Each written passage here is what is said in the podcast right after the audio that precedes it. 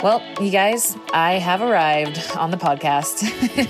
Super excited and honored to bring you Robb Wolf today. Robb is a former research biochemist and a two time New York Times and Wall Street Journal bestselling author of The Paleo Solution and Wired to Eat. Amazing books. You better have read them. And if you haven't, you better pause this right now and go order them. um, today, we're actually going to talk about his new book, Sacred Cow, and they also have a film. So, in this episode, we're going to talk about the tenets of that book, and he's talking about the key points of eating meat from a health perspective, an environmental perspective, and an ethical perspective. Robb is the guy in the industry that we can all count on to take a stand and stand up and get the job done. And so proud of him for putting this together with Diana Rogers. And today we're just going to dig into it and see what it's all about. And I hope you guys enjoy. Here is Robb Wolf. All right, Robb. So your new book, Sacred Cow with Diana Rogers. First of all, I just want to say thank you. thank you.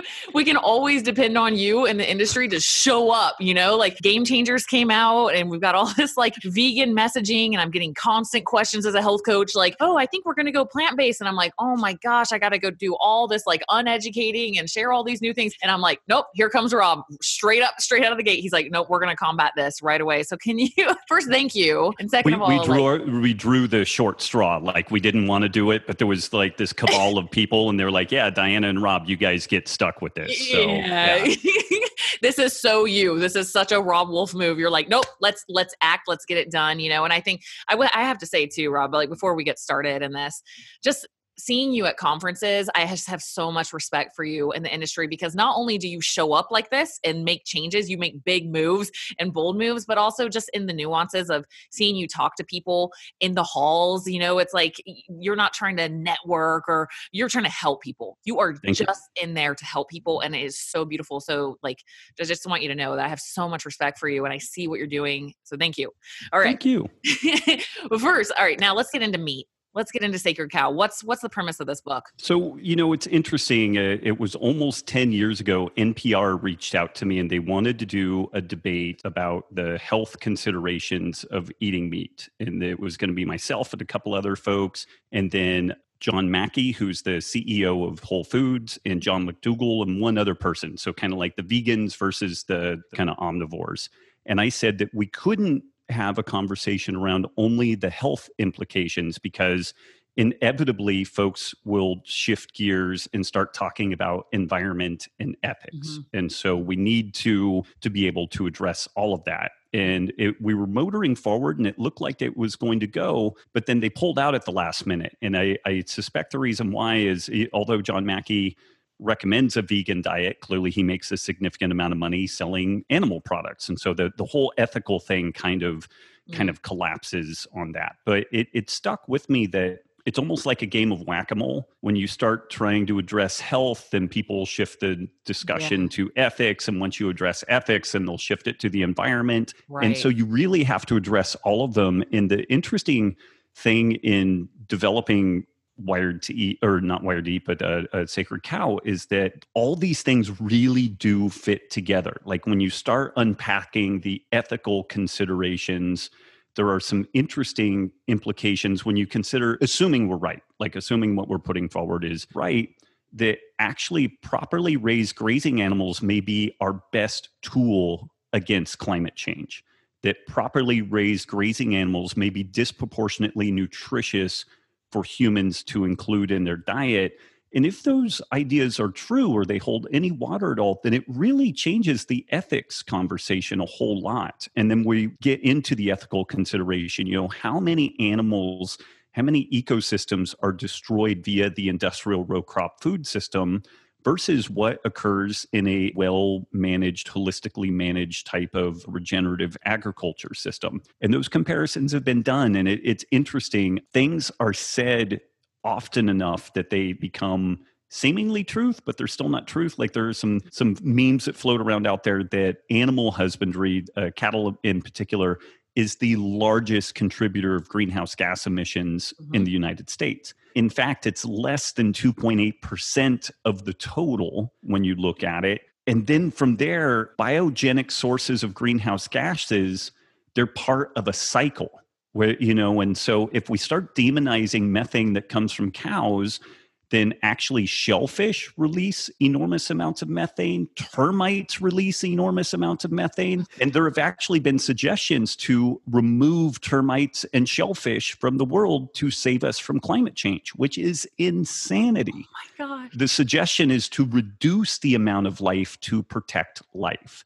And so wow. this is kind of how divorced all of us are mm-hmm. from ecology and the way that nature works and whatnot. And so it, when we turned in the book originally, it was 600 pages. It's about 300 pages in its pared down form. But, you know, we're trying to tackle the health considerations, ethical and environmental considerations all at the same time.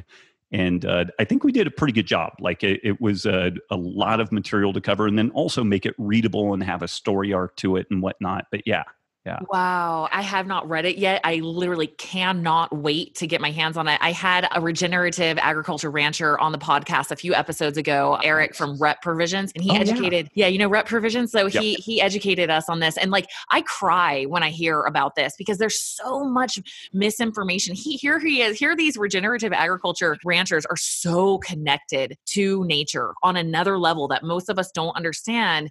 And nobody knows, nobody hears their message, right? Like we we just hear exactly what you talk about. Like it's killing the environment. It's horrible for the animals. We all saw Food Inc. We all got traumatized. You mm-hmm. know, I didn't want to eat meat after I saw that either. Right. I was just like, oh my gosh, this is horrible. So we just pendulum swung to like no right. meat right so what have you guys found as far as like i mean where, where should we start should we start with the where do you start in the book do we start with the ethical we argument? started the the nutritional piece interestingly okay. and we waffled on that we were going to start with the ethical position first but we actually ended up making the health case the environmental case and then finished on ethics. Cool. And when we really started digging in and looking at the health considerations of a meat inclusive versus a meat excluding diet, it doesn't paint veganism in a, a particularly good light. Like one of the only randomized control trials that we have looked at developing children in Africa, and they were, these kids are already usually right at the margin, but they equalized the amount of calories they were receiving initially and one group had a meat supplement, one group had a dairy supplement, and one group just had additional calories. Mm-hmm. And the meat supplemented group ended up performing better cognitively, behaviorally, and physically. They had lower rates of, you know, colds and all that type of stuff. And it's only one study, it's small, but it was really the the results were pretty powerful. And then when we look at vegan and vegetarian populations and the failure to thrive, particular in children, it's kind of a, an interesting thing. And there are, are millions of women around the world. Like right now, social justice topics are a really hot issue, and rightfully so. But what's ironic there is you have a largely white, wealthy, vegan centric group of people, mainly in the United States and Europe, that are suggesting that the rest of the world should abandon their traditional food systems, which would mean that they would be wholly dependent on our, our row crop exports because huge tracts of the world they can't do anything but raise grazing animals.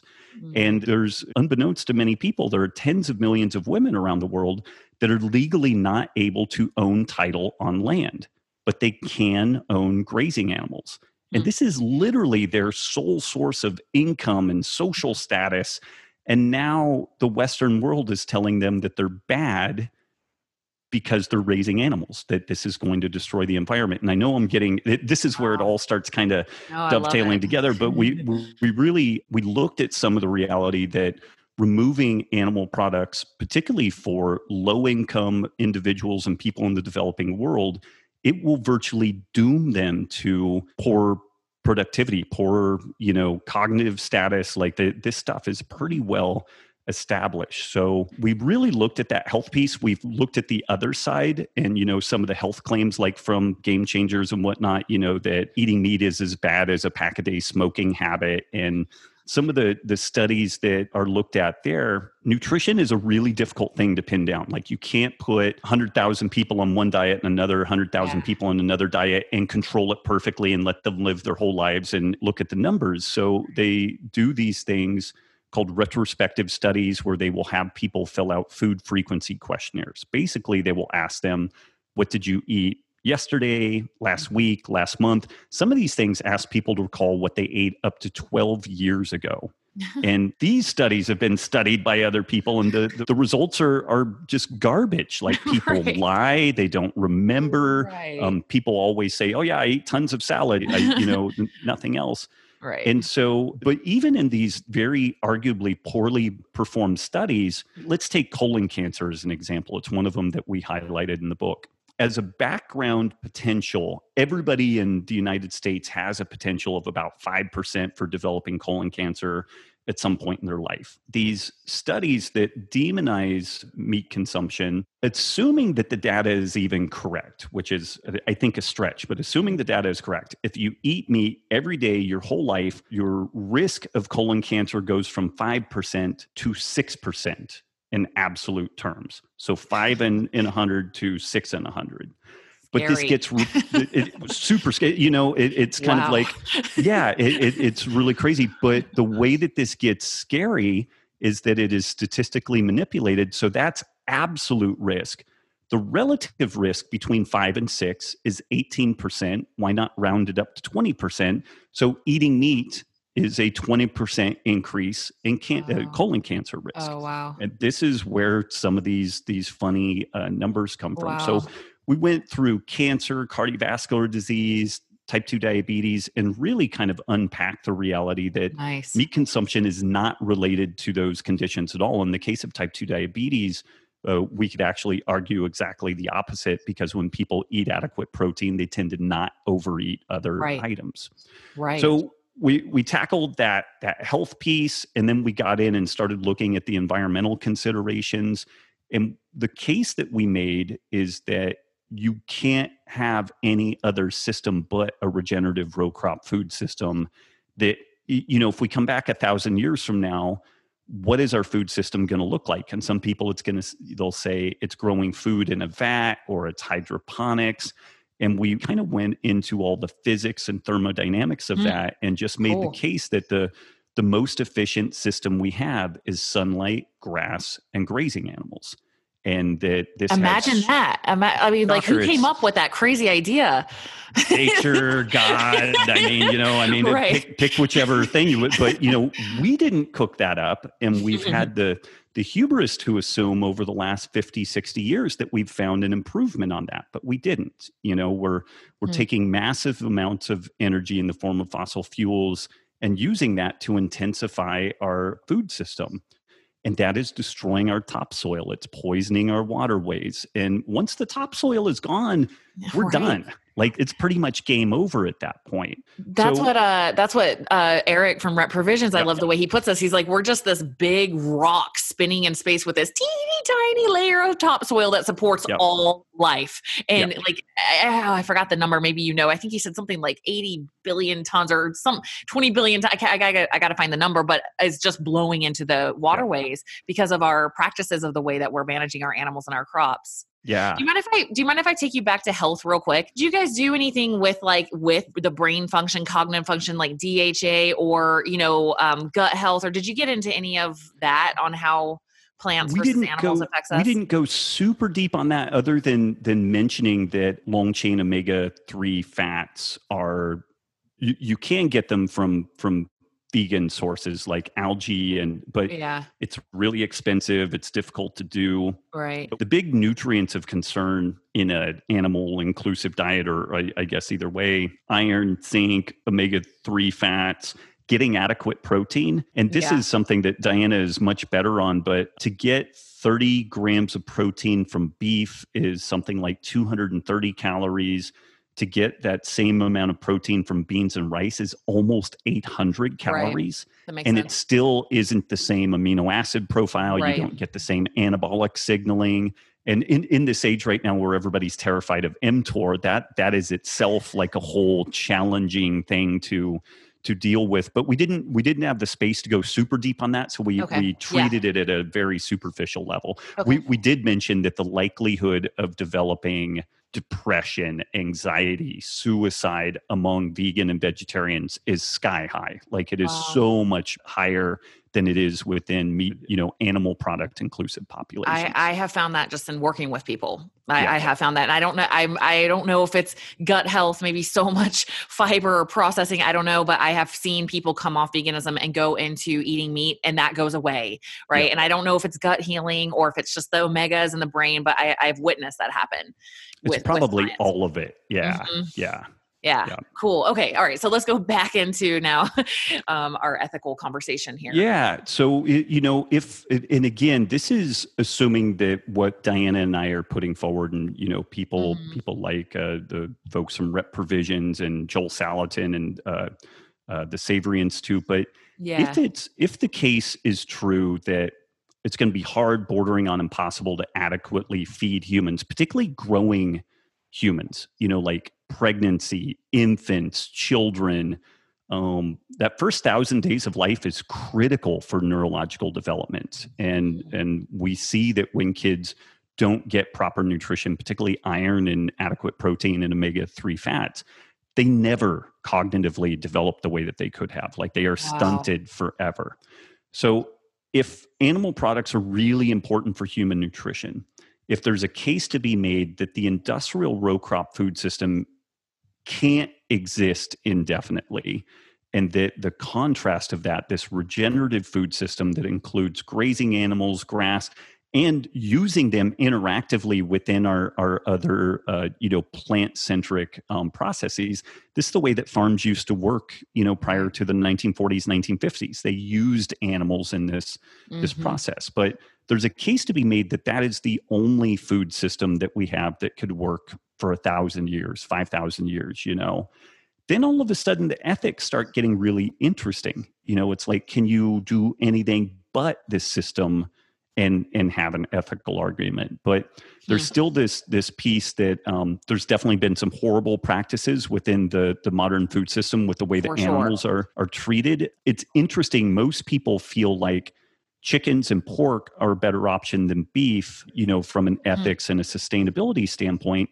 But even your typical CAFO beef that ends up in, you know, your supermarket shelf, they spend 70% of their lives on grass, mm-hmm. only the mm-hmm. remaining 30% that they're in a feedlot. And they still get to move around and, and they're they're relatively out in the open. Chickens and pork are basically in body size cages their whole life. Like chickens have to be culled before five weeks because otherwise they will just die. They've been so genetically wow. modified to grow super quickly that, that, their organs start failing, like they're they're an absolute disaster. Wow. And the only food that they eat is grain and soybean inputs. Like that's all that is fed to chickens right. and, and pork. Prior to the industrialization of the food system, chicken was a really rare treat. It was like Sunday dinner that people really look forward to, and different grazing animals, lamb, beef, goat, things like that, were the mainstay for people day to day. Makes sense. So yeah, and so uh, final part of the ethics is, is just that some people are really concerned the way that animals are treated, and rightfully so. And then also there's this thought that a vegan or vegetarian diet is causing less harm because you're not killing an animal to eat it. But when you get in and really look at the reality behind that, the row crop food system kills enormous amounts of animals, insects, invertebrates, snakes, True. and it just expunges whole ecosystems. It, it, you know, to plant a farm, you have to remove all of the other life that's there to do it unless you do it in one of these more regenerative practices it's so interesting. Some of these folks uh, are even finding that they will feed some of the leftover like offal and things that can't be used for anything else to the local coyote population and then the coyotes don't kill animals in their herd. And so there's this whole oh synergy there between you know the animals. But there, yeah. there's been an analysis done on this looking at the total number of animals and insects and, and just all kinds of critters killed in an industrial row crop mm. setting versus a regenerative setting in a food system that is centered on grass and grazing animals tends to kill far fewer animals wow. in this industrial system. Wow, yeah. that's crazy. That's such yeah. good information.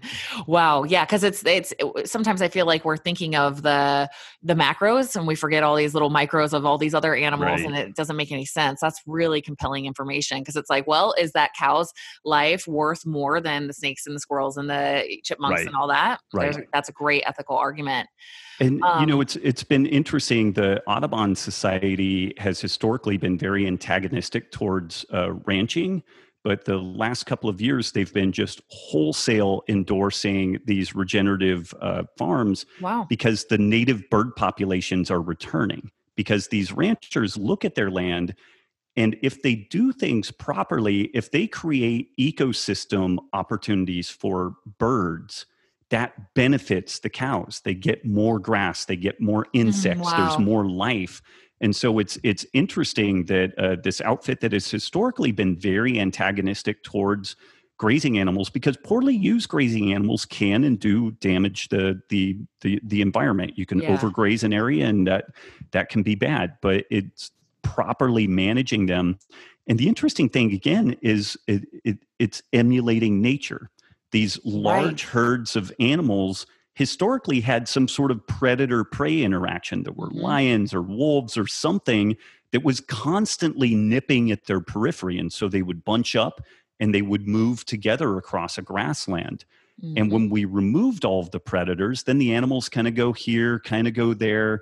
And that's the way that overgrazing can occur. But by using portable electric fencing and moving the animals frequently, you can emulate this process and the animals will be let loose on a, a bit of pasture like it may be like you know eyebrow high pasture and they just like smash their way through it pee poo stomp on the ground you know move through but then when you move them the the land is uh, uh, I don't want to say hurt but it it's similar to exercise there is right. a stress induced on the land right but then you allow the land to heal. And when it heals and regenerates, it becomes better. The nutrients from the pee and the poo and all the, the dung beetles moving through and everything makes the land better.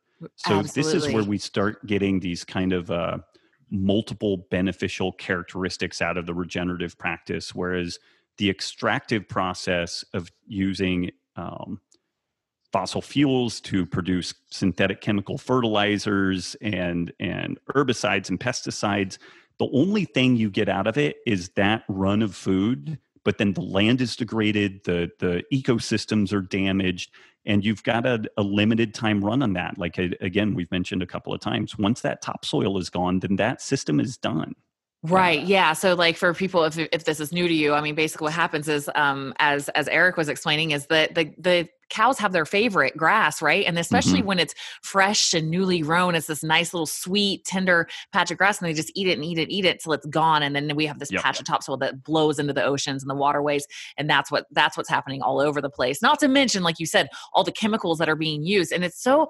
Don't you just like don't you just marvel at us as human beings like the nerve that we have to interfere at the level that we do we think we're like so smart and i'm like we don't even know how our bodies work like if you right. think you know how the body works make one. Oh, you can't? Oh, okay, then you don't know how it works, right? And so it's just like, man, as you dig into this, it's like the nerve, the, the, the pompous attitude that we have to think that we are so smart that this won't have a, a, a negative impact down the road is crazy. And like what you're pushing here is just a return to nature. That's all. That is all you're put, promoting here is like, hey, let's honor and respect this earth that we just popped up on and found ourselves on and, and re- how do we return back to that in our modern lifestyles is basically what i'm hearing from you here yeah yeah it, and it's an interesting interplay of really um, looking at nature for for what it is and trying to emulate it yeah but then there's all these interesting opportunities to use technology like people yeah. are just starting to use drones yeah. to overfly their their property and it uses infrared imaging to tell yeah. when the grass is really ready to be grazed and it's it's interesting people oftentimes yeah. have questions around scaling this like can you can you feed the whole world with a, a, regenerative practice and there's a couple of different pieces to that one of them is in the united states in particular we have huge tracts of land that are offline for animal grazing the government actually pays people to not graze animals on it, it which is mm. kind of mind boggling mm. but there's a lot of land there that we could get animals onto and and again this is if you buy into the notion that properly applied grazing animals regenerate the topsoil grow new topsoil improve carbon sequestration like it actually pulls carbon out of the atmosphere and puts it underground mm. and improves water mm. retention then there's a mm. huge benefit there yeah another piece to this story is um it, and Diana did a beautiful job of capturing this in the film, actually. She went down to the Chihuahuan Desert and interviewed a rancher there who has recovered a million acres of the Chihuahuan Desert and reverted it to grassland. Like wow. when she drove there, they drove for like six hours, desert, desert, desert. Like imagine like Las Vegas, just yeah. like cactus and sage. Right. And then they started seeing grass. And then it was like chest high grass as Whoa. far as they could see and what this guy did is uh, where the Chihuahuan Desert was was virtually destroyed, is they started putting up fencing and parceling the stuff off and just letting the animals graze as they wished. And they would overgraze. This right. is a brittle environment. They only get 10, 10 inches of rainfall a year. Wow. And and so when the grassland started disappearing, then just massive erosion occurred. The wow. locals that live there, some of them like six, seven, eight generations, didn't even know that grass could grow there. Right. Because it's just yeah. And and so there's enormous amounts of land, like the whole Great Basin going from Reno to Utah down to Las Vegas. Mm-hmm. That used to be grassland, like verdant grassland. So there's all this stuff that has been desertified that is washing wow. into our waterways, you know, um, removing topsoil that's very difficult to build and it's yeah. damaging the waterways. We can reverse all of that with properly applied grazing animals. Then a final piece Huge. to this is when we look at current production capacity, when when we look at the efficiencies of a grass centric model, it depends on where you are. Like someone like Joel Salatin, he's able to get about four to five times more productivity out of his land than other people. Like he will, when he talks to ranchers, he'll say, Would you like four times more land? And they're like, Yeah, sign me up. And he's like, I can't do that, but I can teach you how to run four times more animals on your land. Amazing. So, uh, so in uh, he's in Virginia though, and it's pretty moist there, so you can grow yeah. a lot of grass. Um, more brittle areas, the the estimate is more like 30 to 50 percent increase. But we've got somewhere between 50 percent to 500 percent increase in the number of animals that we could produce on the planet. And and something that's important to remind people if we were to to divide up um, all of the land of the earth into a, a credit card, mm-hmm. two thirds of that land are amenable for nothing but grasslands. Like that's what they are. You can't crop wow. on them, not not with any real, you know, significant consistency. Like it literally is only meant to grow grass and the animals that live on that grass. Wow. So when you start wow. putting all of that together, right. it's a it, it it's a pretty compelling case, but it really flies in the face of everything we hear from right. the health side, from the from the environmental side, and definitely from the ethical side. Wow. Yeah, that's that this is this is the information that that's needed, right? Because we we're all we're also out of touch. We're not farmers. Like we don't know, you know, and we all have these like really strong opinions and we really don't even understand how the world works. We don't even understand what we have available to us, what resources there are and we're like, yeah, yeah, I'm sure like somebody can just like grow plants for everybody somewhere. Like right. really that's kind of right. where we're coming from. And we don't even we're not even looking at it. I love that credit card analogy because it's like, hey, here's what we got. You want to feed the whole entire world population off of this one third with just plants and uh, but by the way kill a bunch of animals in the process right hmm. and destroy our topsoil and, and be nutrient deficient yeah yeah, wow. Yeah, that's what I always tell people. I'm like, so I don't know how else to introduce regenerative agriculture to you except saving the planet. Truly. Yeah. It yep. it truly is. Like and that's, you know, we want to get into like fossil fuels and all this stuff and it's like, hold on, whoa, whoa, back up. Like what are we using? What's happening the most? Food. Right. Food's happening the most, you know, and so to take a look at that and back up and look at it overall picture. Thank you for for doing all that work and putting putting that into it. Um, I want sure. to talk to you about the film, if you don't mind. Can you tell us yeah, a little bit yeah. about the film and what we might find there? Yeah, the the film supports the book. It, it's um, and it's, it's, going to be called Sacred Cow. Sacred Cow also. Uh, it's phenomenal, but it, and uh, Nick Offerman narrates it. He's uh, Ron Swanson from Parks and Rec. Oh no yeah, way! Yeah. So so that's Yes. super cool. Super Um, cool. and you know it it carries much of the same story arc that we cover in the book but in the book the, this is kind of like uh you know the way the china study was kind of like the the you know signpost book for the vegan movement. Um we're hoping that this will kind of be similar for like the regenerative ag sustainable food system. And so it gets super deep. It's kind of eh, you know borderline scientific paper through the whole thing. It's very readable but there's a lot of information there. Mm. the the movie tells a story you know and it, it ties into ethical environmental and and health considerations uh, but it but it does it in a, a very accessible way so somebody who is maybe interested in this stuff but they're not going to sit down and like plow through a, a fairly dense book yeah. then that that's a really good option and we actually put together a course around both the book and the Ooh, film nice. called Meat Curious and uh, we're going to actually have affiliates for it but it's basically it. there are all these people that have been vegetarian or vegan are thinking about it they're kind of on the fence but they're not really sure where to go and so Right. that thing really Right. helps unpack all this information and moves people through in kind of like a, a college course format so that they can better understand Oh, what all this stuff means and even to the tune of like how do i cook meat like i've got this piece of meat in a in a you know you know wrapper what, what do i do with it how do i cook Right. it I, I haven't even handled it in 10 years or something Right. it Yeah, that's a big question. yeah Yeah, that's awesome. And I know I think I bought your keto course, and even that I was Very similar. blow- Yep. blown away. I was like, oh, this is so much information. So that's going to be really wonderful. I'll definitely make sure to to push that out to my audience because I want. There's so many people that like you know uh, vegans. They're like, well, I just, I mean, I was just trying to make a good move. I, I was just told like this is a good move for my health and the planet. Like I don't know. I was just trying to be like do the best I knew Do how. the right thing so- yeah so it's it's nice because there's nobody really like presenting this information you know there's no like quality meat pushers not really and you know so thank you for for putting that out there so people can Oh, have a you. resource when they just get educated Yeah, it's a it's a lot to unpack. It's a mm-hmm. really it's a lot of information. I mean, we've we've done kind of like a mini PhD dissertation in like soil health, ecology, you know, and I don't know, you may be down to like four listeners at this point where people are like, "Oh, I know. I'm done, you know. um, and there's kind of a reality. It's sometimes a little heartbreaking. Like I, I'm not in spectacular shape, but I'm in decent shape. And if I do a, a shirtless workout video, then I get 15,000 likes on it. And I do a regenerative ag piece where I talk about soil sequestration of carbon and water capture. I get like three likes. And, and so it, it's, um, yeah it's a little kick to the jimmy in a in a way in that Yeah. regard. But it it's interesting though. Um, these topics are getting more popular. Like people Yeah. are are starting. You know, COVID has been fascinating in that people have recognized that our health really matters.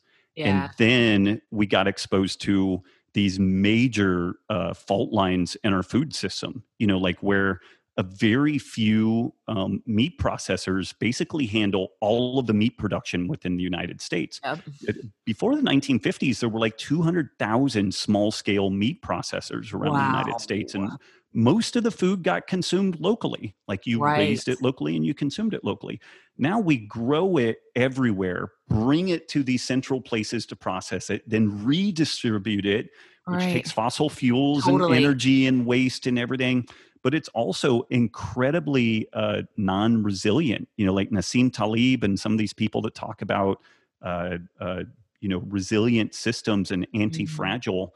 Our food system is remarkably fragile. There was actually a 2015 report that talked about a a very modest uh, domestic terrorist attack could collapse our food system because of the consolidation. And it was recommended that it should be distributed. And I mean, flying airplanes into a building is one thing, but if you were to cause millions of people to starve to death due to food shortages, man, that would have impact, you know? And uh, we didn't have anybody really interested in that warning then. We have people interested in that warning now.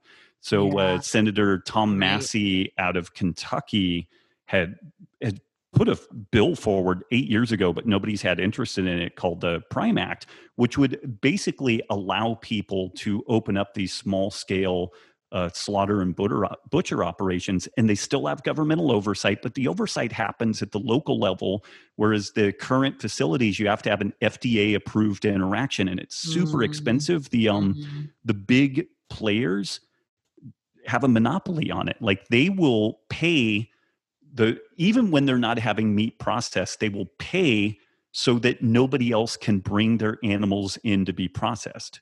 And so then it forces the small time operator to send their meat 2000 miles away to be processed or something like that. Wow. So it's uh it's interesting and the Prime Act would be a major step towards improving kind of the the resiliency of our food system and it would put the power of local production and, and and processing back in the hands of of many many people. Oh amazing. Thank you for filling us in on yeah. that. I know um, eric from rep provisions was saying that covid was a really amazing thing that happened in their industry because what happened when you know one of these they, they were having people were having issues getting their meat processed right?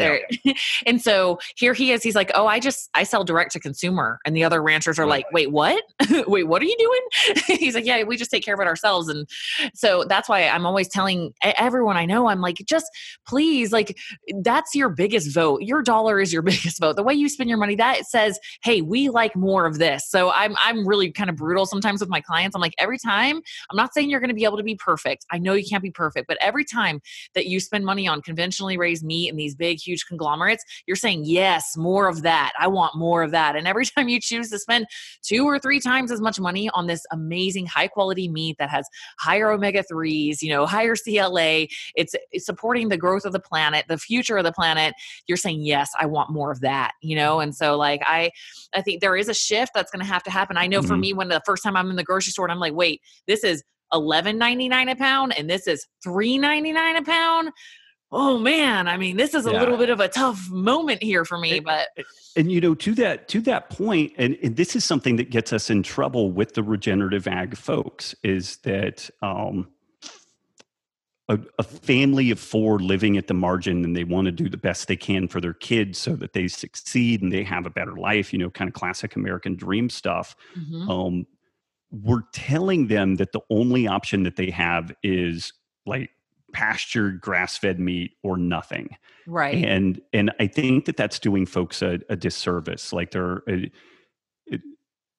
the difference in achievement and physical capacity and, and cognition that can be mm-hmm. you know found from an animal inclusive diet is so powerful i do think the the uh, those of us that have the means to subsidize yeah. this transition into the regenerative practice by all means we need Great. to take that hit yeah. you know we need well to said. support yeah. that but at the same time we can't demonize co- uh, conventional um, meat right. production to such a degree that people feel bad True. for just doing the best job that they can because there's so many people living at the margins, you know, low income, yeah. and they want to do better, want to do the best they can True. for their family. Absolutely. It's, it's, interesting, even on the health side, and this is something that gets us in an enormous amount of trouble. Um, when we set out to write the book, we did this huge outline, like it was 32 pages of outline alone, you know, mm. these different points. Yeah. And and one of the points that we made was um, pastured meat is more nutritious than conventional meat. Mm-hmm. And then we got in and we're like, we need to try to tear down all of these assumptions mm-hmm. because we, we need to tackle it from if we can disprove this, then we're wrong and we need to modify what our position is. And mm-hmm. what we found is the difference nutritionally between grass fed and, and conventional meat yeah. is tiny. Really? It's tiny. Um, huh it, it's all over the place and i mean we tortured the data we we yeah we did everything we could to try to make because it doesn't play to our our story the way right, it, right, nice. Right. You know, like when yeah. you look at a vegan documentary, it's like everything falls yeah. into line, like everything, and it just didn't.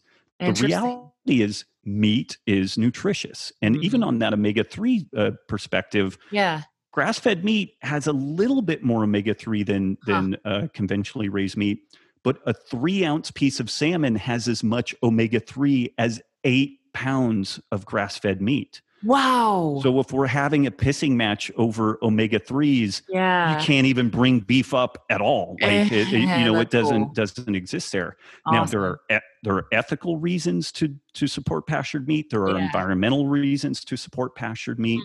But the nutrition piece isn't really strong. Now there may Wow. be some cases to be made for uh, bioaccumulation, like um, mold can infect grains that are fed to animals, and that aflatoxin can be very very toxic to both Yeah. humans and the animals. Um, there can be some bioaccumulation of things like glyphosate and Yeah. atrazine, but that's kind of a separate issue uh, uh, versus just nutrition Huh. itself. Yeah. Wow. yeah. And- Wow. Okay. and, and one other thought, even in that story, there are a lot of regenerative, small, small time uh, farms and, and ranches.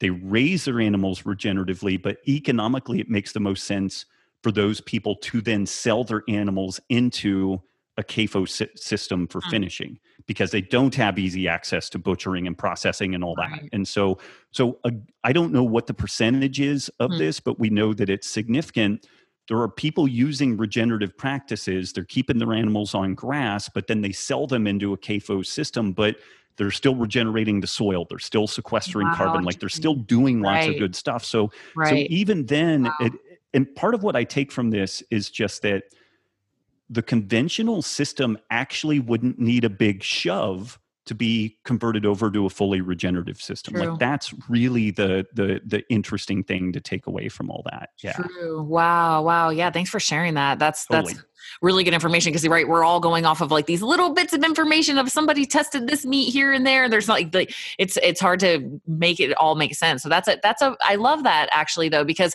of course you want to be like yeah, and it's so much healthier too because it, it's convincing. But actually, it's kind of more compelling what you're saying. There is like just eat meat. Like it's so good for us to eat meat, and then we can start working on all these back end things to make it better for our our um, planet and, Yep. and uh, as a whole. So really cool. Absolutely.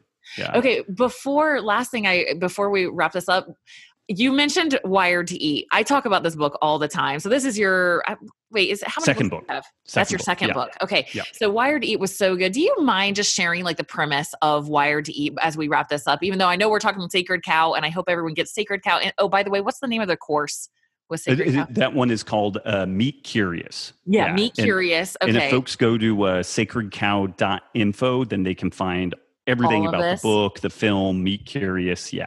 Yeah. Okay, sacredcow.info. Okay, thanks so much. Yeah. And then, yeah, do you mind wrapping up with the premise of Wired to Eat? Because it's just so good. yeah, you know, like uh, my first book was the Paleo Solution, and I, I, I still yeah. like that book. Like I feel like it was a solid book, and Yes. I, I probably should have written other books, but I really, I was at a loss for what I would do differently. You know, I'm a big Uh-huh. fan of this kind of paleo esque, lowish carb Yeah. keto. Right. You know, I'm like, uh, oh, i- if you need more carbs, ratchet the carbs up. Like, n- no big deal. You can handle rice, good, uh, Yep. easy. Like, we can figure that out. so I was really at, at a bit of a loss as to what I would do next. But I, I'm always getting research and reading it and thinking about it and taking notes. And there were really two big things that popped up. There was this one paper. Uh, determinants of brain evolution and the omnivore's real dilemma. And it basically got in and talked about the neuroregulation of appetite and how we are wired to eat as much as possible while doing as little as possible. And that struck me, and I'm like, oh, it's not your fault. Like the fact that you want to overeat, the fact that you go into a 7 Eleven and grab everything there and eat it all is amazing. Like there's no Pharaoh of Egypt, King of England that ever had as many food options as a low income individual walking into a 7 Eleven. And when you understand our neuroregulation of appetite, that, that biology has incentivized us to eat as much and as many things as we possibly can, then you're like, well, of course we overeat. Like the fact that you and I are not overweight and sick means that evolutionarily we're like losers. Like we, we're failing. We should be eating everything that's not nailed down. So that was really powerful. I was like, man, that is just such a perception change. And it's cool. I've had a lot of people that um, had suffered from lifetime disordered eating and a lot of guilt Mhm. around the process. And when they read that that section in particular, they were like, I get it. And I don't right. need to blame myself. Like right. you have to figure out strategies. It's kind of like a right. self-defense strategy. Like you can understand that biker bars are not safe, but if you keep going to biker bars and getting your ass kicked, then it's like, dude, you gotta you, you need a better yeah. strategy than that. Right. You know?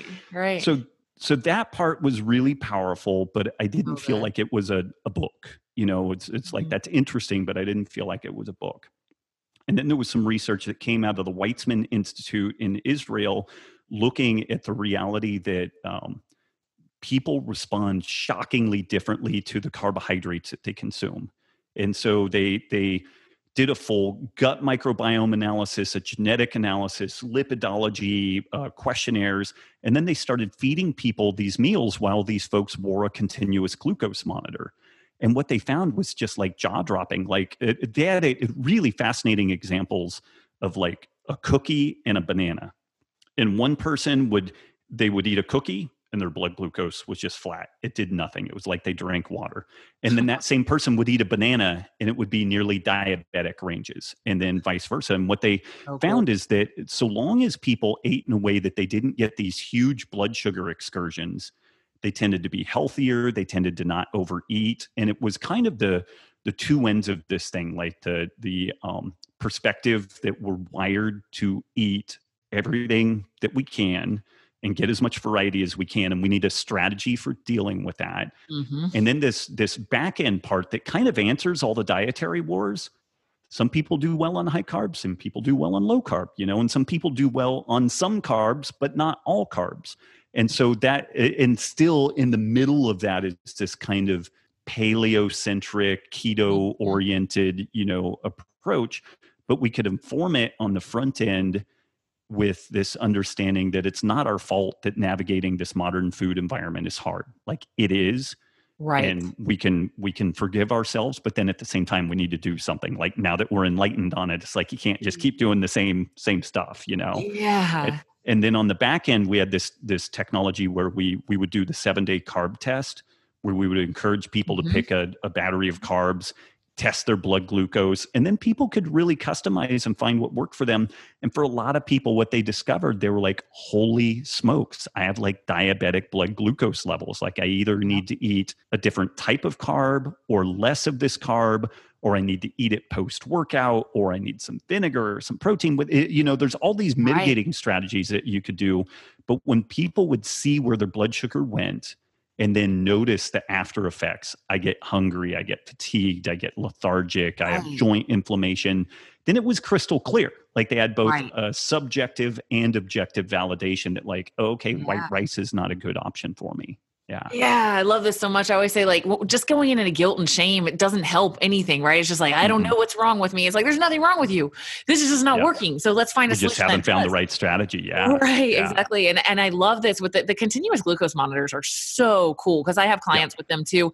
And it's like they'll eat strawberries and go freaking bananas on their blood sugar, oh, but they'll eat a banana and they won't have that much of a rise. So it's just so personal. Find Some out. of that is, um, I think, immunogenic. So when people have an immune response to a particular food. So this mm. is a, an interesting mm. thing. Mm. If you, even though the food may not be high in carbohydrate, if it causes a stress response, then the the catecholamines, the adrenaline will be released, and then you so that glucose wow. could be coming from your liver, but it still is a, a negative response. Like it's a yeah. sign that we have difficulties or problems there. Yeah, yeah, super. Yeah. That's super interesting thought too. Wow, so cool, Robb. Thank you so much for coming on thank and you. talking about this. Thank you for everything you're doing in the industry. Like, guys, Robb is just like you, just you're a world changer. You're a world changer. So thank, thank you. you so much for caring enough and then putting in the work and action to get it done. We we all kind of depend on you a little bit. You know, you're like Robb's the guy coming out from the thank paleo you. world to, to, to represent. So thank you so much for everything you're doing, and thank you for coming on today. Hugely to honored. Thank you.